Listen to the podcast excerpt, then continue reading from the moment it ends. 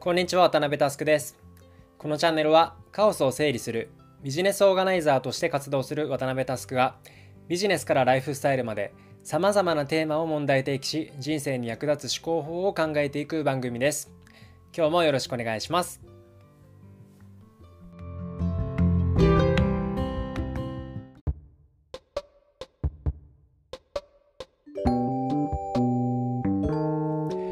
また期間が空いてしまい久しぶりの配信です。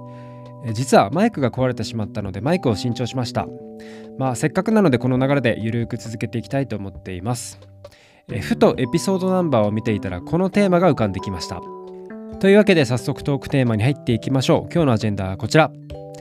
みんなが知らないサウナの世界。今日は第137回いいサウナの会ということでサウナについて話していきたいと思います。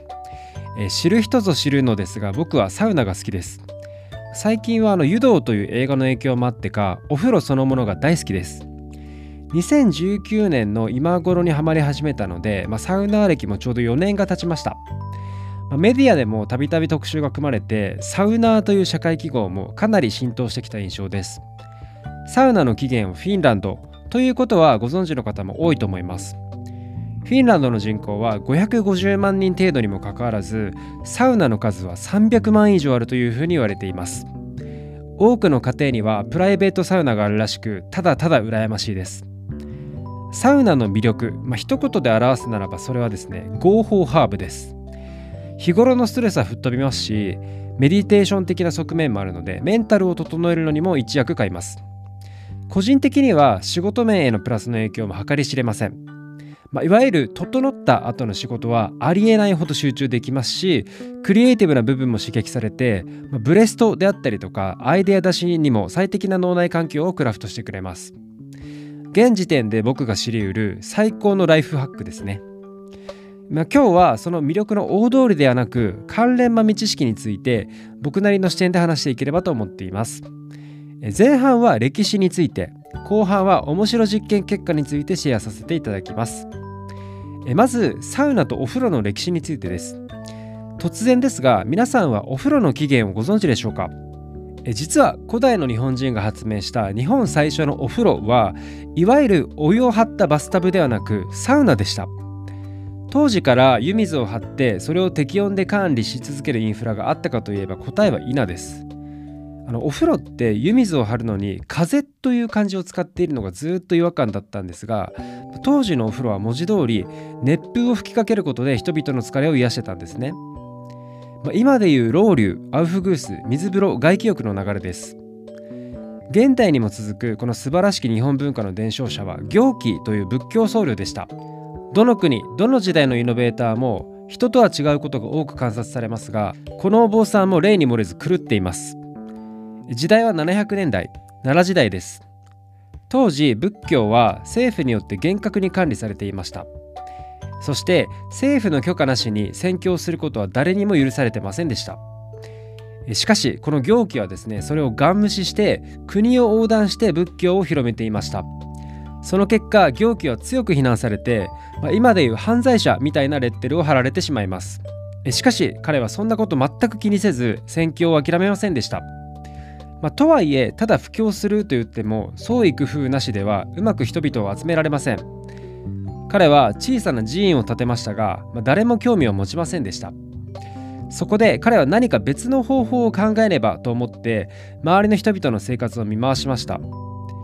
当時一般の人々は家で入浴やシャワーをすることができませんでした。幸いにも行基はその基本的なインフラについての知識を持ってたんですね。その文脈で彼は寺院の近くにサウナを建てて無料で開放しました。その結果多くの人々が集まってサウナをトリガーに仏教を信仰する人々が増えていきました。日本中を横断した行基はその技術を社会に導入し人々の生活を豊かにしたんですね。数年後あるウイルスが日本に入ってきて疫病が急速に広がりました。国中が混乱してしまい政府は人々をまとめるのに四苦八苦していました。そこで政府は行基をプロジェクトリーダーに抜擢して東大寺の建設を任せました。東大寺は一度離れ離れになった国民全体を再統合する象徴とされて当時一番重要だったプロジェクトの一つです。最初は国民も反発していました。こんなに民の生活が苦しいのにでかい寺を建てるのに莫大なお金を使うのは間違っている。こういう反発でした。しかし行基がリーダーに立って国のビジョンを共有すると状況が一転全ての民が団結し東大寺プロジェクトが本格的にキックオフしたんですね。多くの人々が動員されたんですが工事の従事者の過酷な労働を支えたのもまたサウナでした。サウナで心身を癒した人々は大規模プロジェクトの完成に向けて全力で応えます。残念ながら行基自身はプロジェクトが完了する前に亡くなってしまいました。しかし間違いなくサウナと行基による貢献は東大寺プロジェクトに不可欠だったと言えます。東大寺の建設とサウナの伝承者が関係していたなんて全く知りませんでした、まあ、今年どこかで奈良に行って頭を下げていきたいと思います。メロン行基の貢献はサウナだけではありません。現代の我々はたった5ドル前後で素晴らしいクオリティの公衆浴場いわゆる銭湯を利用できますよね。この素晴らしいインフラの構築がなされたのは行基のおかげです。彼は日本全国を旅しながら長い期間にわたってあらゆる場所でサウナの建設を支援しインフラの知識を共有し仏教を広めていました。これが日本におけるサウナおよびお風呂の歴史が始まったルーツです。ここからいきなり話がガラッと変わりますが次にサウナによる定量ネガについて話していきます。いい面ばかりではなく悪い一面もあるということを皆様とも共有できると幸いです。サウナにはまってから会う人会う人にそのメリットを説き続けていたんですが天下に勤めていた方をはじめとした性のプロたちからサウナは性と相性が悪いという噂があることを知りました。まあ、いわゆる PC を膝上に置いて長時間仕事してると良くないよって言ったりしますがあれですね。一般的に熱は精子を作る機能にマイナスの影響を与えるというのがあるみたいです。僕がサウナにハマった2019年のゴールデンウィークさまざまな意見がある中で定量的にいかほど影響があるのかこれが気になって眠れなくなった僕は自らを実験体として検証することにしました。今は本当にすごい時代で精子検査キットと調べればテンガなどの有名メーカーがスマホ検査用キットを販売していて Amazon で気軽に購入できます。医者いらずで精子の濃度や運動率を手軽に検査できるんですね、まあ、あくまで一次検査としての役割ですが不妊治療の新たな選択肢として僕自身はとても革新的だと感動しました。その中で僕の古巣であるリクルートライフスタイルという会社が出していた SEAM というプロダクトを使って実験をしました。SEAM の事業責任者の方が知り合いだったので、まあ、彼の指示を仰ぎながら実験計画を練りました。体のバイオリズムは変数が無数にあるため、まあ、純粋な比較検証が無謀なことは承知だったのですが運動食事睡眠射精時間に関しても可能な限りフラットにすることをご指導いただいて本番に臨みました。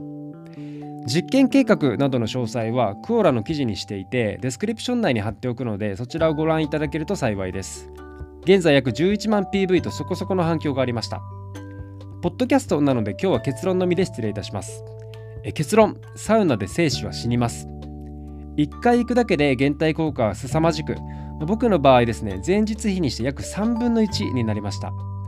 また元に戻るまでは少なくとも1週間以上かかるので子作り夫婦は要注意です。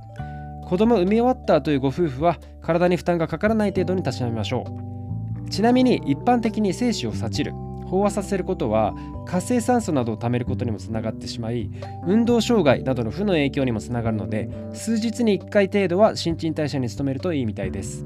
まあ、とはいえ N イコール1の実験結果なので、まあ、ほんまでっかというスタンスで楽しんでいただけると幸いです。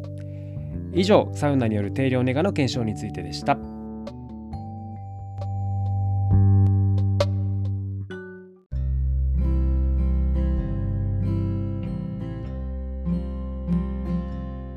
いかがでしたでしょうか、えー、今日の話も皆さんの新しい気づきにつながっていれば幸いです今日のテーマは以上です気に入った方は Spotify の方はフォロー Apple Podcast の方はサブスクリプションに登録をお願いします。また周りの方へお勧めしていただけると嬉しくて震えます。もしこのエピソードを聞いて私はこう思うなどのご意見などがあれば SNS でお気軽に DM いただけるととっても嬉しいです。皆様のご意見も熱烈お待ちしております。というわけで今日はここまでです。バイバイ。